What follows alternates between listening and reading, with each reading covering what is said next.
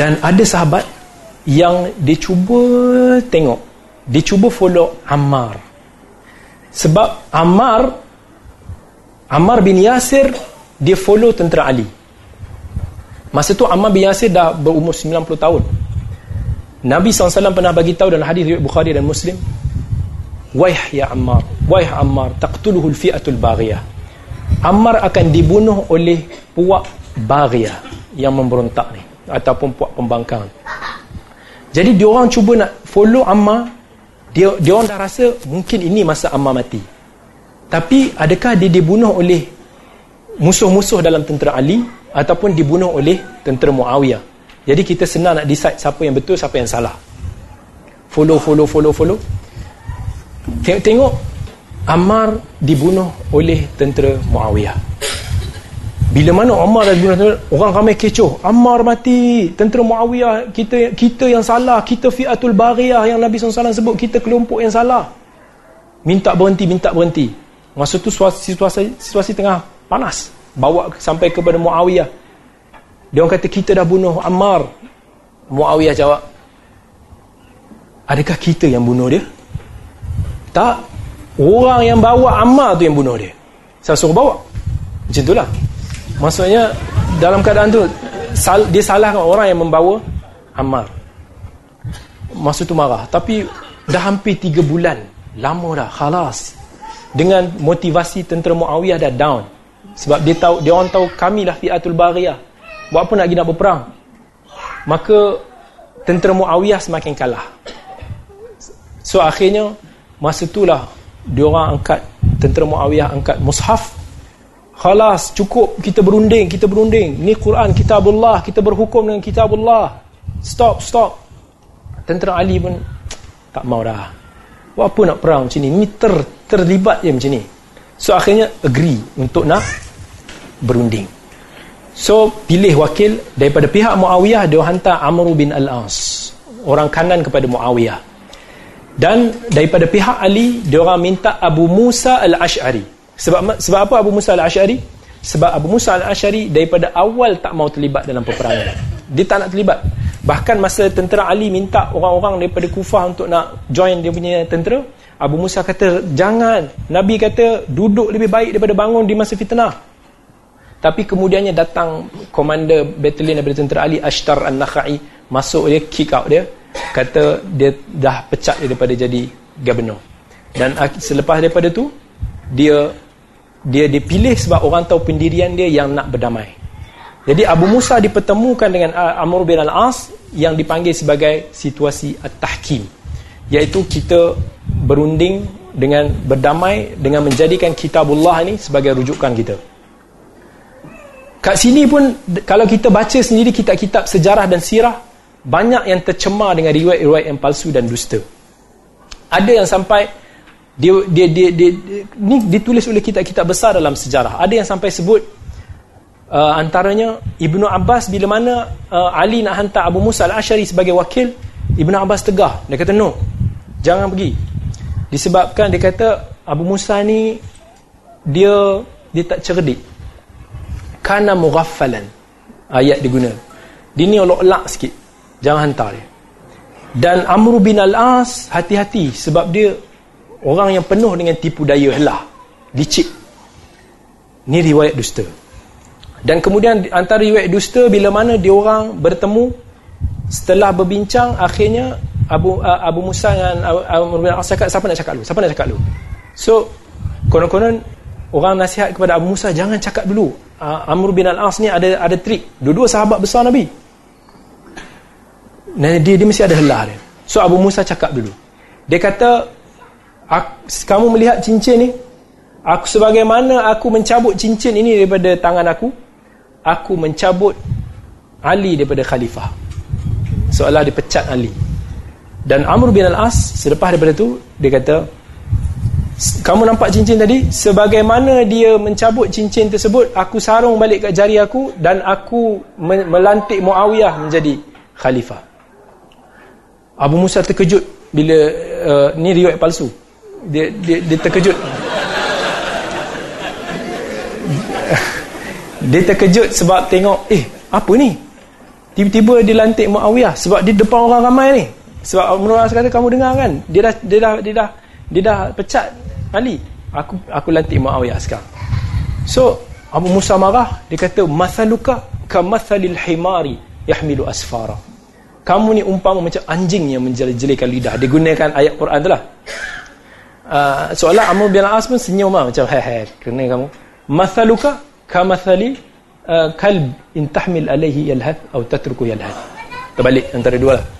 Uh, yang sebut perumpamaan anjing itu adalah Abi Musa dan yang sebut macam keldai ni adalah Amr bin Al-As. So dia orang pun berpisah. Ini riwayat palsu. Sebab ri, semua kisah-kisah ni berlega kepada enam perawi yang yang saya sebut tadi Al-Waqidi Ibn Abi Farwa Abi Mikhnab kemudian Abi Janab Al-Kalbi dan Muhammad bin As-Sa'id. Abu Bakar bin Abi Bakra jadi kat situ.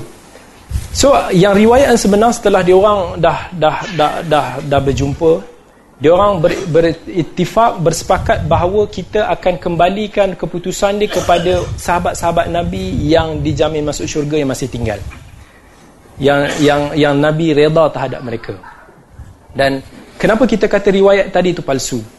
Pertama sekali, dia orang kata riwayat tersebut dia kata Abu Musa kana mughaffalan, lu'la, tak cerdik. Macam mana kita kata Abu Musa tak cerdik? Sedangkan Nabi SAW lantik dia sebagai pemimpin di beberapa daerah di Yaman. Okey, kalau kata kebetulan sekali. Tak pada zaman uh, zaman Uthman, zaman Umar, Umar lantik dia jadi pemimpin dekat Basrah. Dan zaman Uthman, Uthman lantik dia sebagai pemimpin dekat Kufah.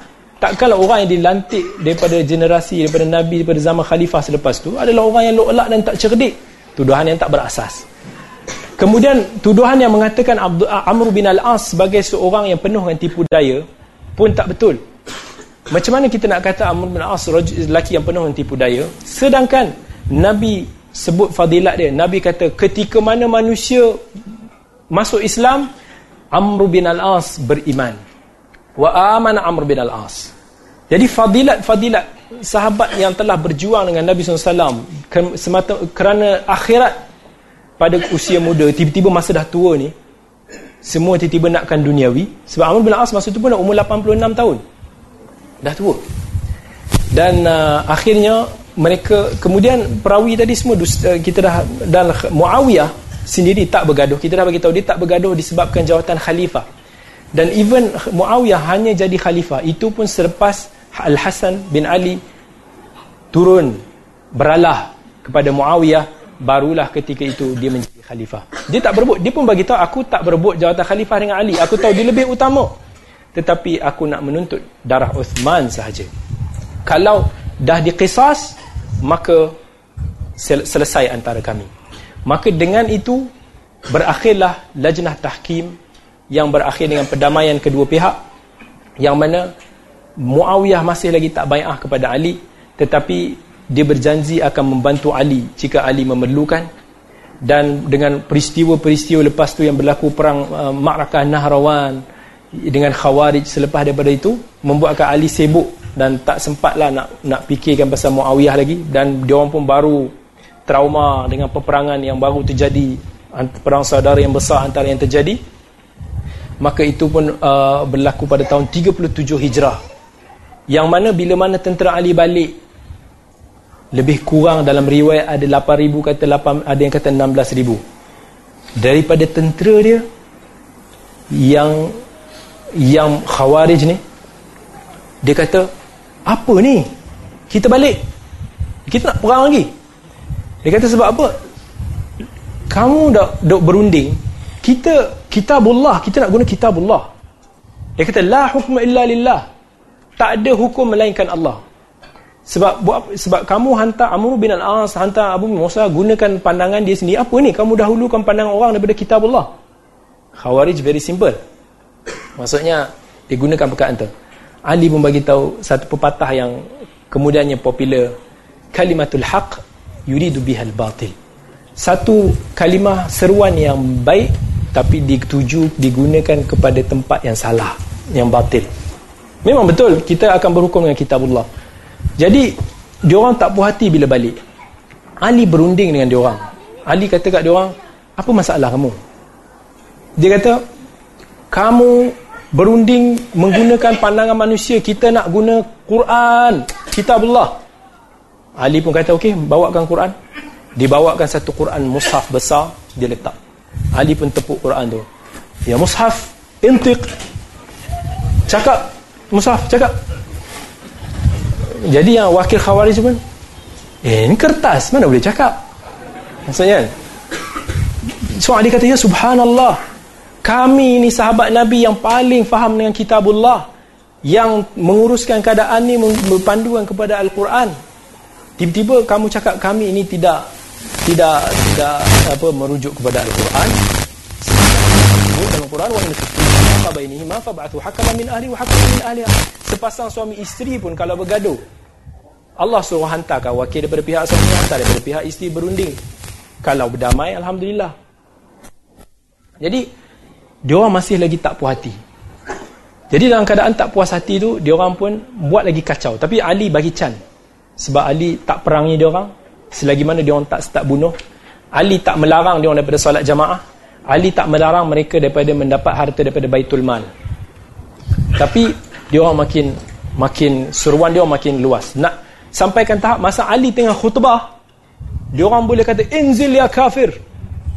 Turun sini wahai kafir dia orang kafirkan Ali sebab dia kata dia ada syubah-syubah dia Ali pun pening kepala dengan dia orang masih lagi nak tolerate Ali pun panggil Ibnu Abbas. Ya Ibnu Abbas, tolonglah pergi nego sikit dengan diorang ni. Apa yang diorang nak? Ibnu Abbas kata, okay, fine. Jangan solat zuhur awal. Supaya aku sempat habis debat nanti, aku balik, kita solat zuhur sekali. So, Ibnu Abbas pun pergi. Ibnu Abbas pergi dengan memakai pakaian yang yang mewah, yang cantik. Berhadapan dengan diriwayatkan sekitar 8,000 orang. 8,000 orang khawarij yang sama pandang yang menuntut Ali turun sebab Ali ni kafir dia kata. Jadi Ibn Abbas nego first kali dia dia Ibn Abbas nampak dia orang Ibn Abbas teringat sebiji macam Nabi SAW sebut yang Nabi pernah beritakan tentang kemunculan khawarij ni. Mereka ini kalau kamu compare solat kamu dengan mereka kamu akan rasa solat kamu ni nothing. Dahsyat solat dia orang.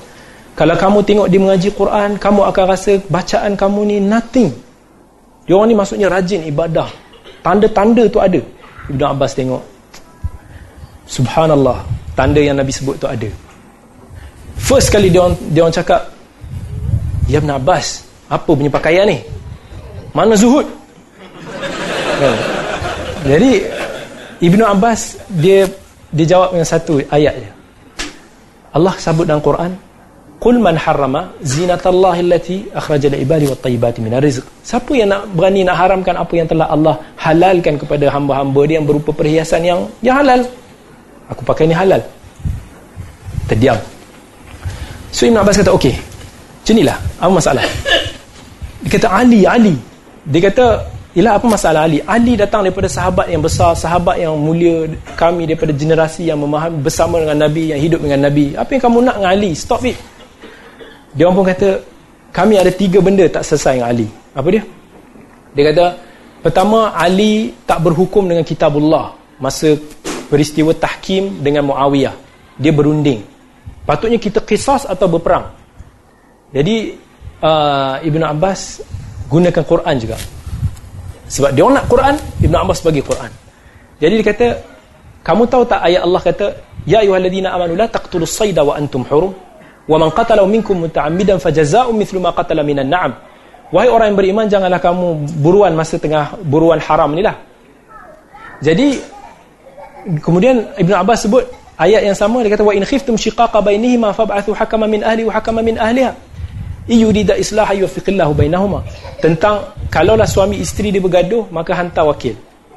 Dan tentang orang yang membunuh arnab maka dia punya dia punya hukuman dia yahkumu bihi dhawa adlim minkum. Dipanggil dua orang saksi yang adil.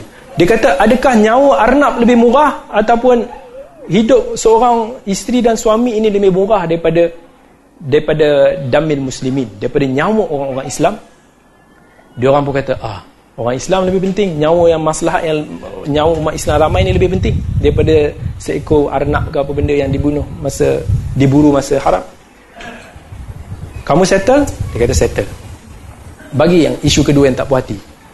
Ali masa perang Jamal kenapa dia tak ambil tawanan? Kenapa dia tak dia tak ambil harta rampasan perang? Itu semua dah termaktub dalam Quran. Allah sebut wa'lamu annama ghanimtum min syai'in fa anna lillahi khumsahu debat dia bagus Okey, dah dapat warning. Okey. Uh, kita habiskan kat sini sikit lagi.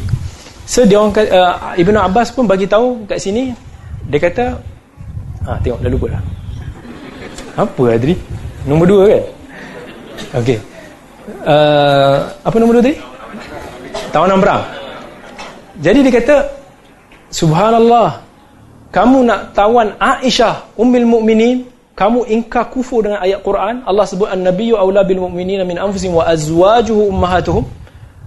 Sungguh orang beri, nabi itu lebih utama bagi orang beriman dan isteri-isteri mereka ini adalah ummahatu. Dan kamu sanggup nak tawan Aisyah kemudian kamu jadikan dia hamba kamu sanggup?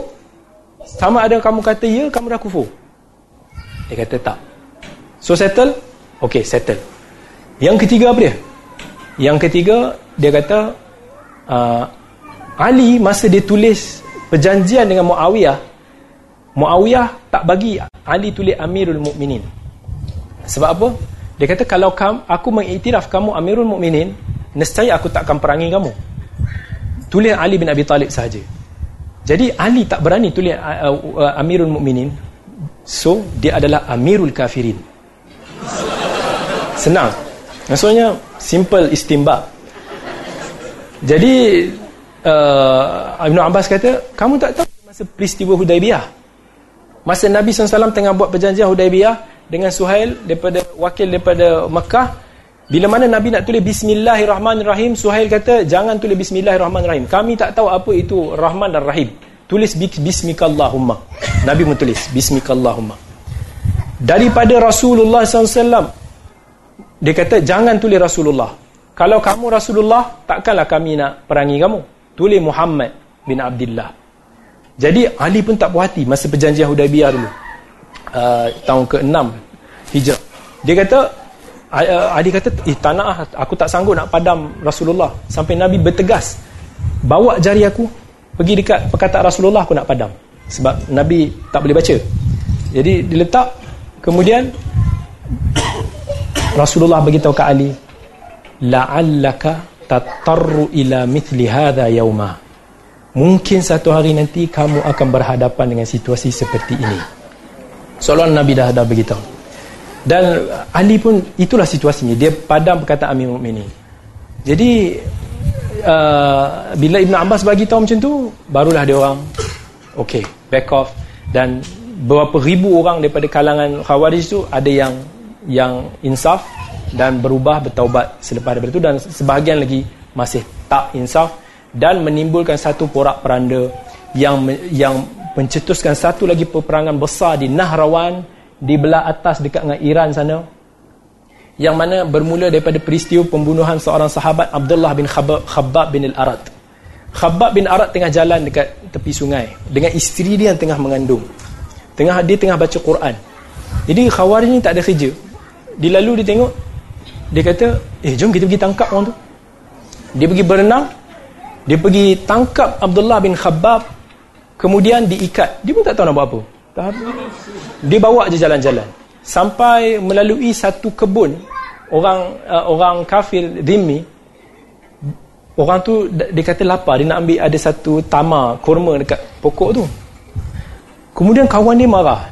Ittaqillah ambil buat apa kamu nak curi nak ambil buah kurma yang sebelum kamu minta izin daripada tuan dia. Ini milik seorang kafir zimmi. Ok jalan. Jumpa seekor khinzir. Seorang tu pergi nak nak nak nak bunuh khinzir. Dia kata ittaqillah yang ni bukan milik kita ini milik seorang nasrani. Kita nak bunuh dia kena minta izin dulu. Jangan ambil harta orang tanpa izin. Abdullah bin Khabbab subhanallah kamu lagi pentingkan khinzir dan kebun seorang bukan Islam ni dan kamu ambil mudah darah seorang muslim. Orang tu pun pergi dekat dekat Abdullah bin Khabbab bunuh dia. Pam bunuh Abdullah bin uh, Khabbab dan bunuh isteri Abdullah bin Khabbab dikorek perut isteri dia dikeluarkan janin dalam tu. Itu adalah peristiwa besar bila mana seorang sahabat terbunuh Khabbab bin Al-Arad adalah seorang sahabi yang mengajar adik kepada Umar radhiyallahu an sampailah Umar datang dan masuk Islam. Bila dah benda tu sampai ke Khalifah Ali bin Abi Talib Ali kata kita kena ambil tindakan. Benda ni dah sampai kepada pertumpahan darah. Ali tanya siapa bunuh? Dia orang dia orang semua semua kami semua bunuh. Maksudnya tak ada nak negotiate lah. Sebab dia orang dah benci Ali. Jadi kata kami semua bunuh tak ada siapa-siapa. Ali kata keluarkan orang yang bunuh tu aku akan kisah dia sahaja. Tak tak kami semua bunuh. So akhirnya Ali ambil keputusan untuk no, untuk nak menyerang dia orang.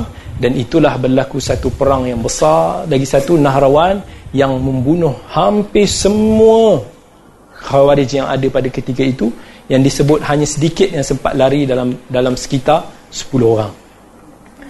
Jadi kat sini siapa yang benar antara semua dalam kes Nahrawan jelas-jelas yang bersama dengan pihak Ali benar sebab itulah sahabat-sahabat yang tak join battle masa perang Jamal dan perang Siffin, masa pada perang Nahrawan dia join. Abu Ayyub Al-Ansari, Abu Hurairah kata salah juga join.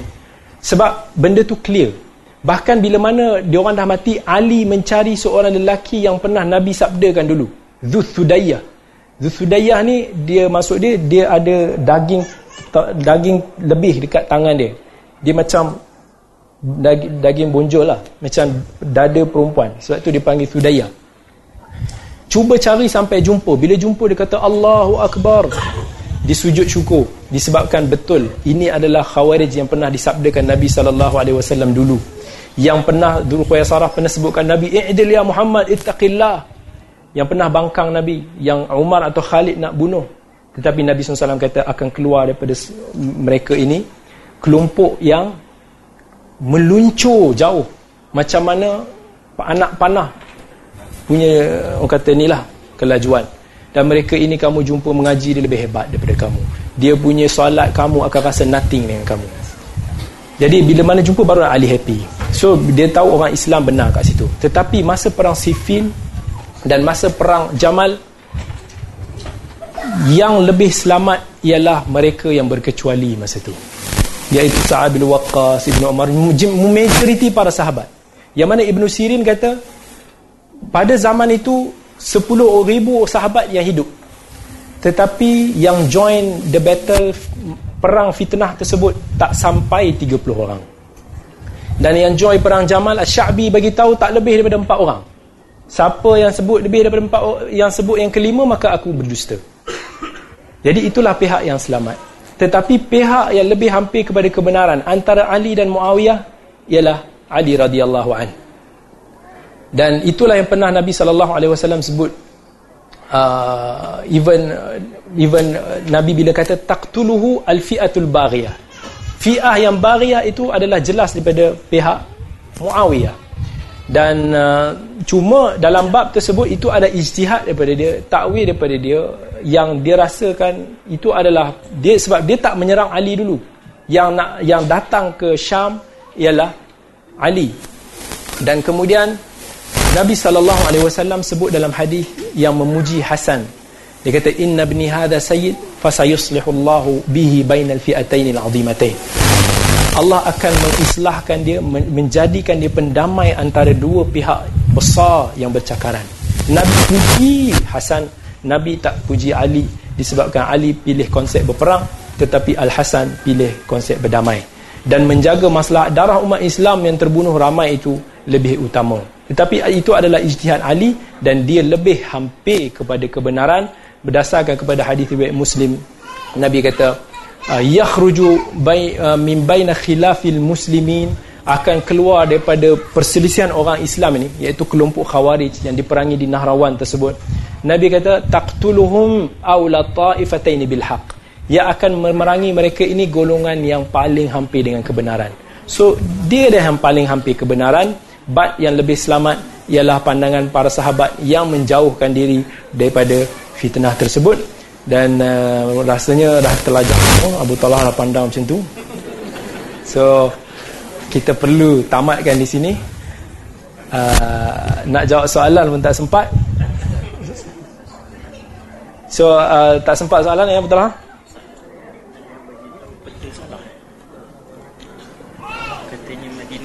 Oh mungkin ada terbalik dia kot. Ya kot. Sana korek kan bagi tahu. Hmm. Makkah dan Madinah terbalik. Madinah ke atas. Okey. So saya percaya banyak sebenarnya persoalan berkaitan bab ni dan tak kita pun tak sempat nak ulas bagi habis. Tapi taat kepada Abu Talha itu lebih aula. Dengan itu aku lu qauli hadza wa astaghfirullah alazim li wa lakum. Wassalamualaikum warahmatullahi wabarakatuh.